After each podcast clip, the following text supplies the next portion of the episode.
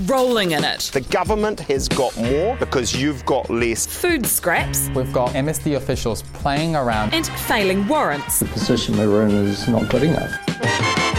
Kia ora and welcome to One News Inside Parliament. It's a weekly catch up about the political stories we've been covering here on One News. I'm Benedict Collins. I'm Mikey Sherman. And I'm Jessica Mutch McKay. Hey, and it's been recess this week at Parliament, but there's been a heap going on. Should we Yeah. start with our pits and our peaks? Yes, Mikey. very busy, busy this week, even though it's the second week of recess. So, uh, looking forward to Parliament resuming, which is not my peak.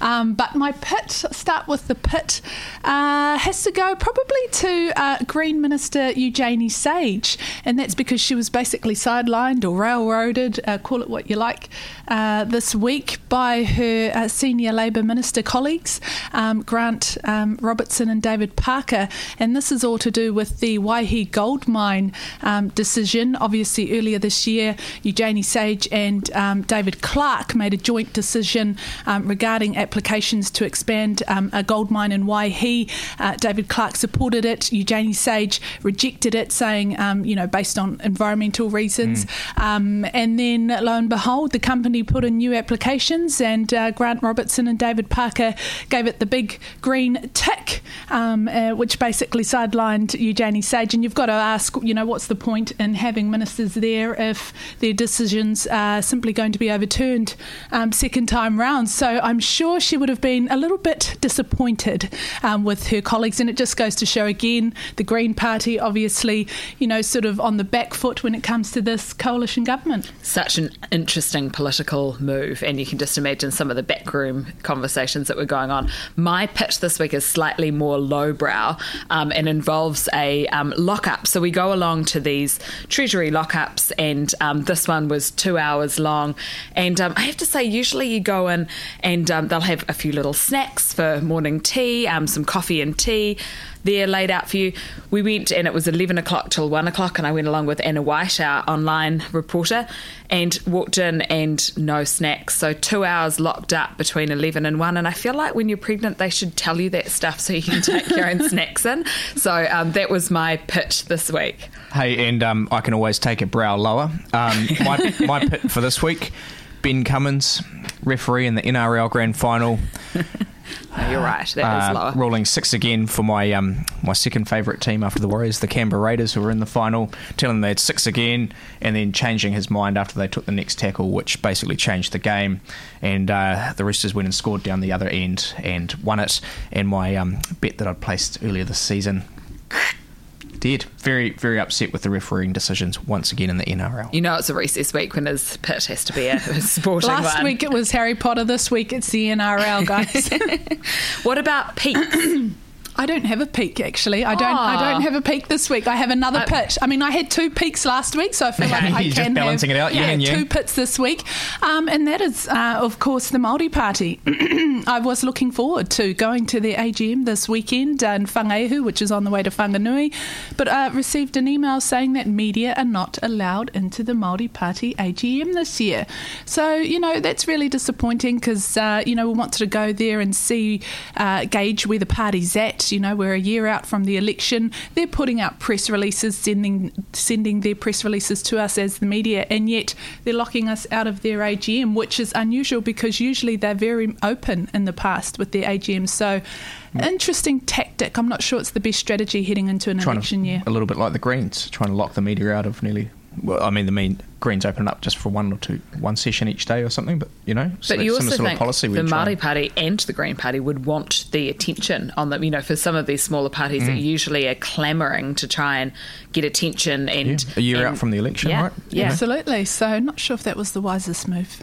Um, my peak this week um, is around the rumour that the Prime Minister is, is in the running for the Nobel Peace Prize. And um, what's been really fun is just asking her every day whether there's an update on that or not. And um, so I've quite enjoyed that and seeing where we're at, we're at. Now, we have debate in our office about whether she's really in the mix or not. Um, but I think we find out on Friday, obviously. But it's it's one of those things that's that's a big deal and um, interesting that her name is even in the mix on things. So we shall we shall wait and Yeah. see what comes out on Friday. And following my loser bet on um, the NRL, don't take this too seriously, but I mean, surely the pick's got to be Greta Thunberg, doesn't it? You know, mobilising the planet to try and save the Earth. She's definitely number one when you look at the Times and the Guardian and all of those the international papers. I think the Yeah, and, and a lot of the other people who have been nominated for this are just doing their jobs, which is kind of the Prime Minister's point as well, right? Hey, no, I've, I've just done my job around the you know Christchurch attacks and stuff like that. Um, my peak for the week was um, Nationals. Uh, what, what's her title? Drug reform spokesperson and deputy leader Paula Bennett. She's up in Canada checking out the uh, cannabis industry, and she posted some fantastic photos to Twitter. One with a giant bag of buds that she's holding quite happily, and she also posted a another photo holding up a, a massive bag of joints, big fat J's as well. So I, th- I thought that was kind of interesting, given um, the concerns she's been raising about the um, terrible impacts of, of marijuana over the last uh, few months, with the referendum coming up, obviously. But thoroughly enjoyed those photos. Good. Hmm. Well, shall we move on to the first story that I did this week, which was on the Treasury and the government opening up the books? Each year, Grant Robertson empties out his receipts, cash, and IOU notes and makes the government's purse public. And this year, his wallet is looking pretty plump. Oh, I'm pleased that the economy is doing well. Please, because this is his surplus $7.5 billion. That's the money left to play with. For perspective, it's the highest in a decade and 4 billion more than expected. There are a few one offs to explain that, but still. We are in good shape. Add to that, government debt is down too. I think the government should absolutely be spending more money. So we've got all the surveys that are telling us the economy is cooling, and this is the perfect time to get prepared. Grant Robertson told us today he'll spend more on things like roads and public transport to get things pumping, but won't be specific. That ranges from our transport networks through to our schools, our hospitals. The government has got more because you've got less. The government is skimming off more tax compared to last year. For example, 2 billion from wages. So what about tax cuts? They're decisions for the budget process and for the election. Hardworking Kiwi taxpayers are doing it tough. They need relief. There's also looming global shocks to consider. The finance minister unsurprisingly reckons he's got the balance about right, squirreling away enough money for a rainy day while still stimulating the economy. But critics say he's being far too cautious.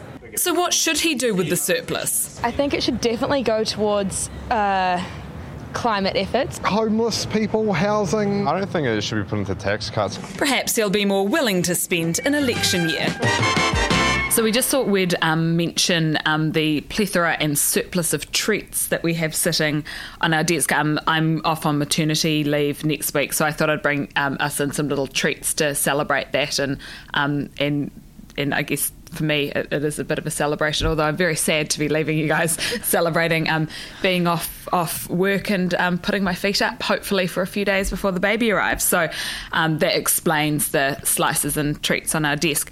Um, from one surplus of treats to another, um, I guess in terms of looking at the books, it was the chance for us to go in and dive deeper and, and look at all of that. And what it, it's interesting, you've got those big headline numbers, a surplus, um, seven point five billion dollars, and you just get the sense that Grant Robertson is so desperate to to give the message that he's a responsible manager of the economy that he's almost garnering this um, this criticism that he's being too cautious and too safe, and you just think it's almost like um, he's he's caught up with that. And I mean, yep, there's there's the one off. Um, one-offs through that, so he does need to be mindful of that. But that is a lot of money set aside for any global shocks or any rainy days that come forward. And adding to all of that as well, of course, is the level of debt that's now 19.2% down from 19.9%. So just add all of those things in together and it's just it's a really interesting political story And that level of debt is really the the constraint, I guess, in terms of the government, you know, being able to spend up large. Because we, when we hear, especially from a public perspective, that we've got these, um, you know, big surpluses, um, then you're like, great, show me the money. You know, let's spend more here, let's spend more there. But because the government tied itself into keeping that debt under 20%, and you know, you sort of mentioned it's gone from 19.9 just down slightly. Um, that sort of keeps them uh, on the on the on the thin line, I guess, um, in terms of going out and spending up large. But it does put them into into a good position heading into the election, um, having that sort of pottle of cash um, to spend on big policy come next year. I um, found it quite interesting as for, for, your story that you did. I popped out and did some of the um, vox pops for you uh, in, in, Wellington, just near the Beehive, and um, we, are sort of saying to people, "Hey, you know, the government's found an extra few billion dollars. Um, you know, what do you think they should do with it?" Um, and you know, pretty much everyone said, "Hey." Um, we think you know more money needs to be spent on addressing climate change. Uh, we feel that that's a big issue, and I guess and lots of people said that. Eh, it yeah, was really yeah. interesting. Um, and given we just had the Extinction Rebellion mm. protest outside Parliament, where they'd shut down, um, you know, that big intersection near Parliament as well the day before. I guess it's on people's minds, mm. but everyone was kind of really attracted to that. Someone else saying, you know, I, think we need to address homelessness. And I guess that's the other point. You know, people say, oh, we need to put it aside for rainy day.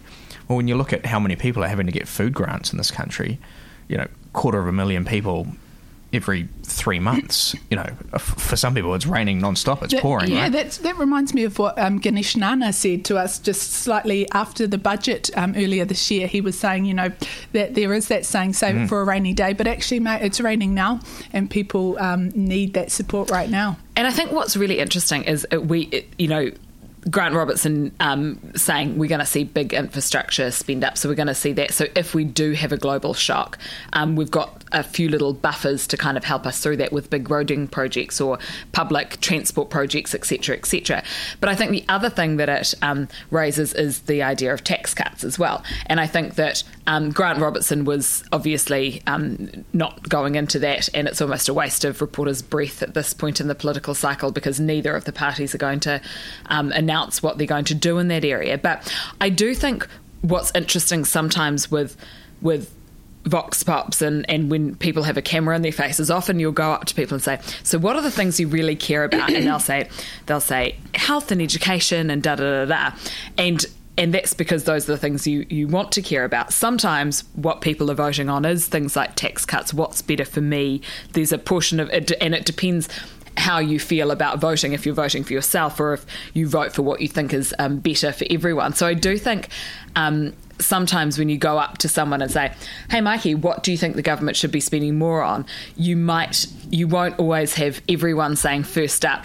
Oh, I want some more tax cuts because it'll be better for me. People don't want to give that perception. So I think in election year, it'll be really interesting to see how both sides handle that and and how people react to that because it's mm-hmm. they're going to be there's going to be a bit of splash and cash around. Oh yeah, the Nats the Nats earlier this year. I don't know what is in my throat. There's something there's like a Lolly frog cake? in there. um, the Nats earlier. Speaking of um, tax cuts, you know, the, the Nats earlier this year when they put out the economic um, policy paper, which we covered off. Um, you know, there was certainly big hints that they're looking at um, throwing in some tax cuts next year, and they're still trying to stay a bit cautious around sort of confirming any of that. But I think that's likely on the cards from from their point of view.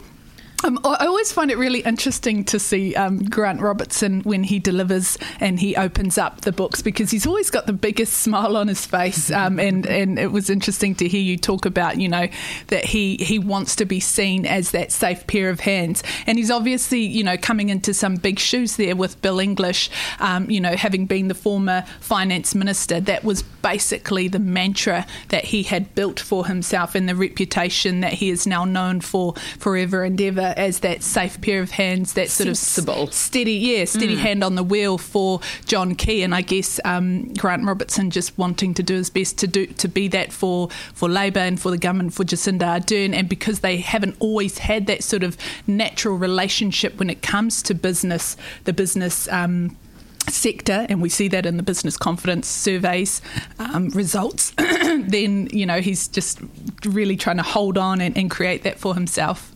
Yeah, It's interesting. Mm. Yeah.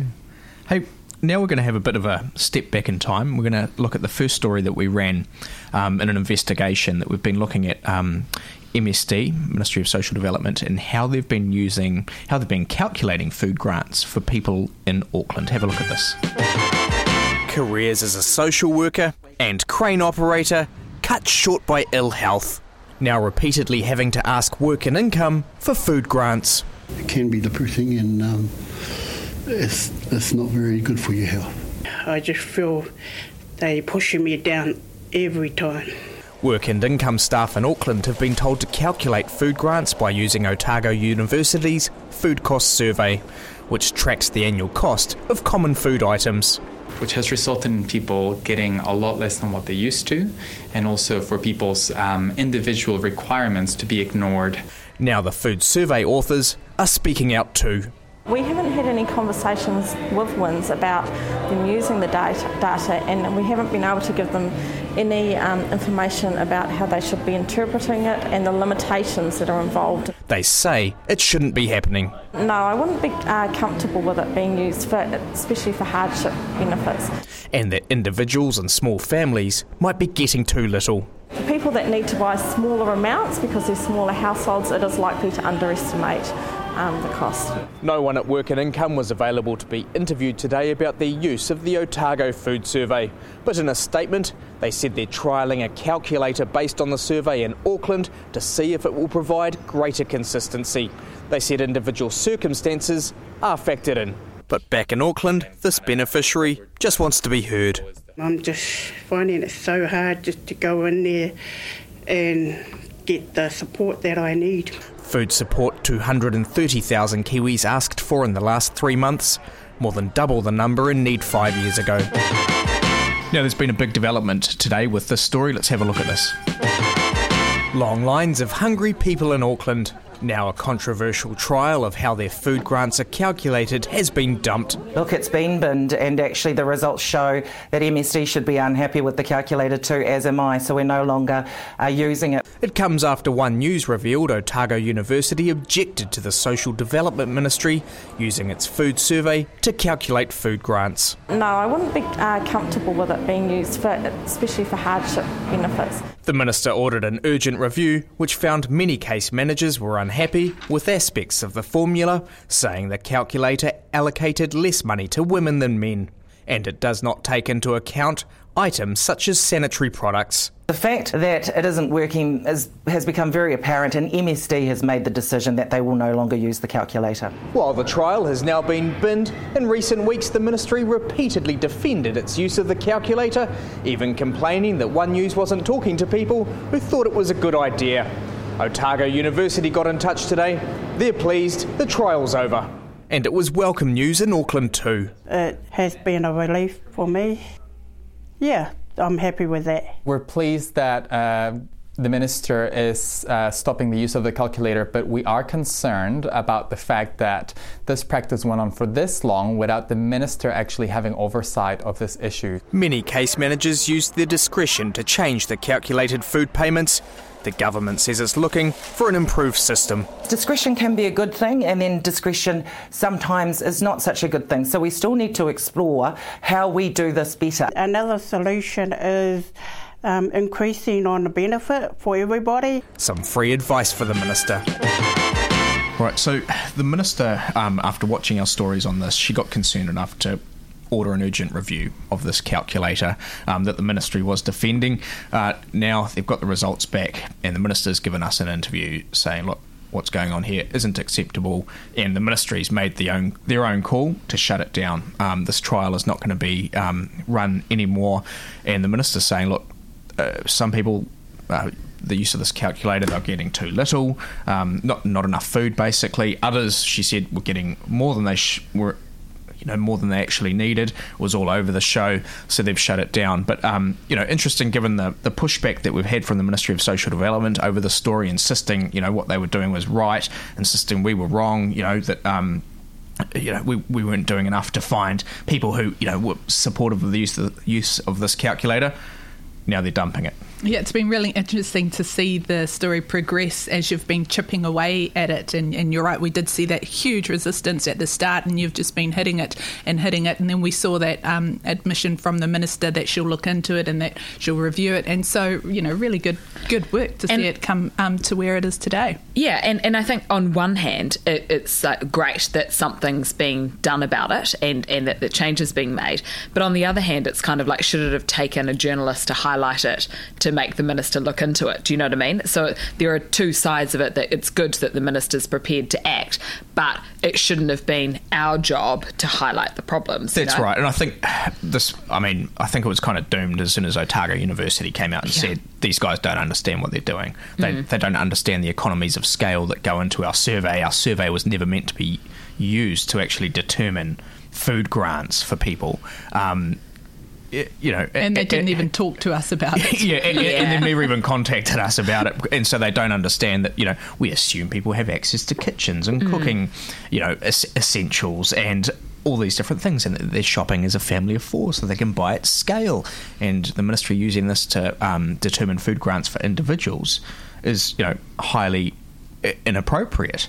Um, so yeah, it's been interesting ha- having the story kick along. Is there any indication on how they might sort of determine that going forward now? Well, yeah. that's that's going to be the interesting thing. That's, the minister's told us in, in, in her interview um, that look, that's the next step. They have to figure out what they're going to do going forward to try and figure out a fair way of calculating food grants for people. And this is only getting a bigger and bigger issue because people and simply do not have enough money on the unemployment benefit or people who are working part time and need to get it topped up they don't have enough money to live. Yeah. Right? And here's an idea you could work with Otago University, who have expertise in one area, with the ministry and work together and kind of come up with something that works. But yeah, you're right, bigger picture. It shows the problems and the and the number of people who are going without. Yeah, and it's going to be interesting to see, you know, given the surplus, whether the government does actually take any more action around that welfare space. We had the big welfare advisory report. They've adopted, I think, only three of the huge number of recommendations, right? Yeah. Um, and interestingly, we did another story this week um, where we looked uh, um, just just yesterday where we had a look at another policy of the ministry where um, uh, overpayments have reached nearly a billion dollars. And the minister was saying to us, hey, look, that's because people are, are working part time um, and people's hours jump around a lot. And so, Mikey, this week you might work eight hours, next week it's 12, but the ministry thought you're only going to work eight, so you actually owe them money, so you were overpaid, so you have to pay them back.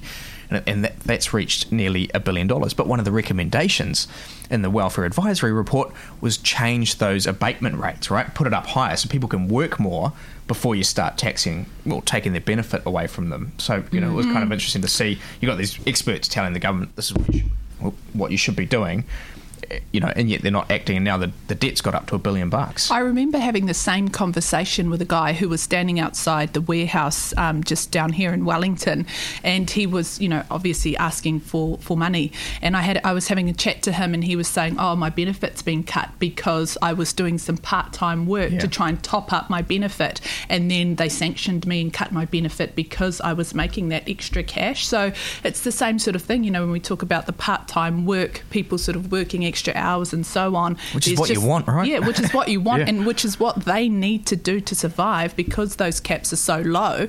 Um, uh, you know, so there needs to be more flexibility around that from the ministry's mm. part. And as a cynical political reporter, those will be rolled out next year, just in time for the election. I reckon we'll see changes in this space and um, more of that yes. cash money going yes. out. Alrighty, speaking of changes, lots of changes on the way for the uh, New Zealand Transport Agency. Let's take a look at my track on this. The Transport Agency had major concerns about this Dargaville garage, but for years did nothing. The garage would later wrongly issue a warrant of fitness linked to the death of a passenger. It cast doubt over the entire regulatory system and the safety of tens of thousands of vehicles on our roads. We've seen a, a massive blowout in deaths and serious injuries on the roads over the last decade. And um, the systemic failure of NZTA's regulatory role, uh, in my view, has clearly contributed. NZTA's light handed approach laid bare today. Independent reports highlighting multiple failings, including weak leadership and accountability. What message will you take back to your board and your agency following this report? Well, I mean, the key message is the position we're in is not good enough. We actually have to do a job that maintains the confidence and trust of the New Zealand public and we failed in that. NZTA's approach to providers like garages was said to focus too much on relationships rather than rules. Agency staff telling the review those who continued to enforce rules were restructured out of the organisation. We do possess a stick, and where appropriate, we should be prepared to use it. Wellington mechanic Clive Rowley says the industry needs to take note. Well, we all have to keep our consistency up. It's as simple as that and our um, you know do, do the job properly. Today's public criticism bad for business. Well, it doesn't give us a really good name. The minister's pinning the problem on national. The Transport Agency was encouraged to focus on building roads at the expense of its regulatory mandate. That is the political interpretation by Phil Twyford uh, to try and make a political attack uh, on the National Party. As well as an immediate $45 million cash injection and an extra 100 staff, a funding review of the Transport Agency is also underway. It could see an extra $20 million added to its annual budget. There is clearly under resourcing of the Transport Agency's regulatory function, and that is one of the main contributory factors. Just one factor among sweeping changes to our Transport Agency. So this issue's obviously been bubbling around for the better part of a year now, um, since you know those sort of first concerns were raised by the board of the NZTA at the end of last year, um, and we've seen you know um, a number of senior leadership um, roles axed and most you know, of them have been given rolled. the boot. Eh? Most yeah. of them been given the boot, yeah. and now we can see why. Just that weak leadership, lack of accountability, you name it, the problem was there. Um, so you know, really interesting to see um, some of those outlined in the report yesterday and looking at the changes going forward. Yeah, I thought a couple of the um, like when you NZTA was an absolute train wreck of an organisation, but I guess what we sort of found out yesterday was that they're pumping, they're going to start pumping more money pumping more cash into the organisation, $45 million yep. just up front. Um, 15 of that will be just to sort of sort out the issues, 30 of that will be to create the new sort of structure going forward. And at the same time, they're doing a, a review of um, NZTA's budget. The minister sort of indicating yesterday that could see an extra 10 to 20 million dollars each year added to their sort of bottom line just to keep them, um, you know, on the right track because he, he, he acknowledged that under resourcing was one of the major problems. And obviously, as, as well as that money, we're seeing that extra 100 staff. Um, granted, he also mentioned yesterday they need more like 400 people, um, and it's finding those quality staff that are going to be key. And I think what we've seen as the story's developed over the year is what a big beast it is, and when it's not working, how spectacularly it's not working. And yesterday we saw how the government's going to respond to it and how it's going to try and um, pump money and resources into it, with with the hope that it will make some kind of a difference. I was really impressed um, to um, hear from Sir Brian Roche, who was just appointed the new chairperson of NZTA back in June, I think it was. He seems like a pretty onto it character. I think he's going to sort of get in there and uh, get the uh, get the old car in ship shape. Yeah, and I felt like it was another bit of an opportunity um, for Phil Twyford to give National a kicking, eh? over, yeah, I don't know. NZTA. You know, I'm, I'm kind of of the mind that I'm, uh, you know, I'm kind of getting a bit tired of that, and I wonder if the public are too. This whole, you know, we get it. It happened under their watch, and yes, you know, they need yeah. to be held responsible two, for that. Two years in now. Two years in now, mate. I don't know that anyone really cares, Minister. Yeah, I mean, you get that point and you get that argument, but you do get to a point. I kind of almost feel like it's at that 18 month mark where you're like, and we probably as journalists have are a little bit ahead of the rest of the public on that kind of thing. We get a bit over it before they get over it. But it's kind of like, come on, two years. This yeah. is, it's your problem now. yeah, yeah. Um, uh, so uh, yeah, yeah. see how see how it all goes. Yeah. Hey, so out. before we wrap up, we've got a special announcement. Um, Jessica's leaving us this week to head off and have a baby, oh, and we've yeah. just got a little uh, gift for you to um, oh, that's so nice. send you on your way with, and best oh, of luck from all of us. Sweet, thanks, guys. Oh, they're so pretty. I should be bringing the treats for you because now we'll be one staff member down for a couple of weeks. It's going to be a bit busier for you guys. Oh, that's so nice. Thank you. Yes, for um, those of you listening, it's a beautiful bouquet of flowers. Yeah. Oh, I should put them that way eh, for the camera. Scarlett's like, come on, seriously, you need to show me. Thank you very much. Um, yeah, I'm really excited to be heading off on a new little adventure. Um, but I'll be back in time for Waitangi, so we'll be back into it next year and and smashing it for election year, hopefully. Um, but yeah, I will miss you guys and miss the podcast. Um, probably if I have it. Oh, you'll be you'll be listening every week, won't you? Sure. Yeah, yeah it'll put the baby to sleep, mate. yeah, yeah, the dulcet tone. Yeah, or I'll yeah. be texting with notes. but thank you. That's very sweet of you guys. Awesome. Hey, so this was One News Inside Parliament, our weekly catch up about the political stories we've been covering here on One News. We're on Instagram, Twitter, and Facebook, and it's available around this time each week on One News Now. And you can check us out on your favourite podcasting app. See you guys.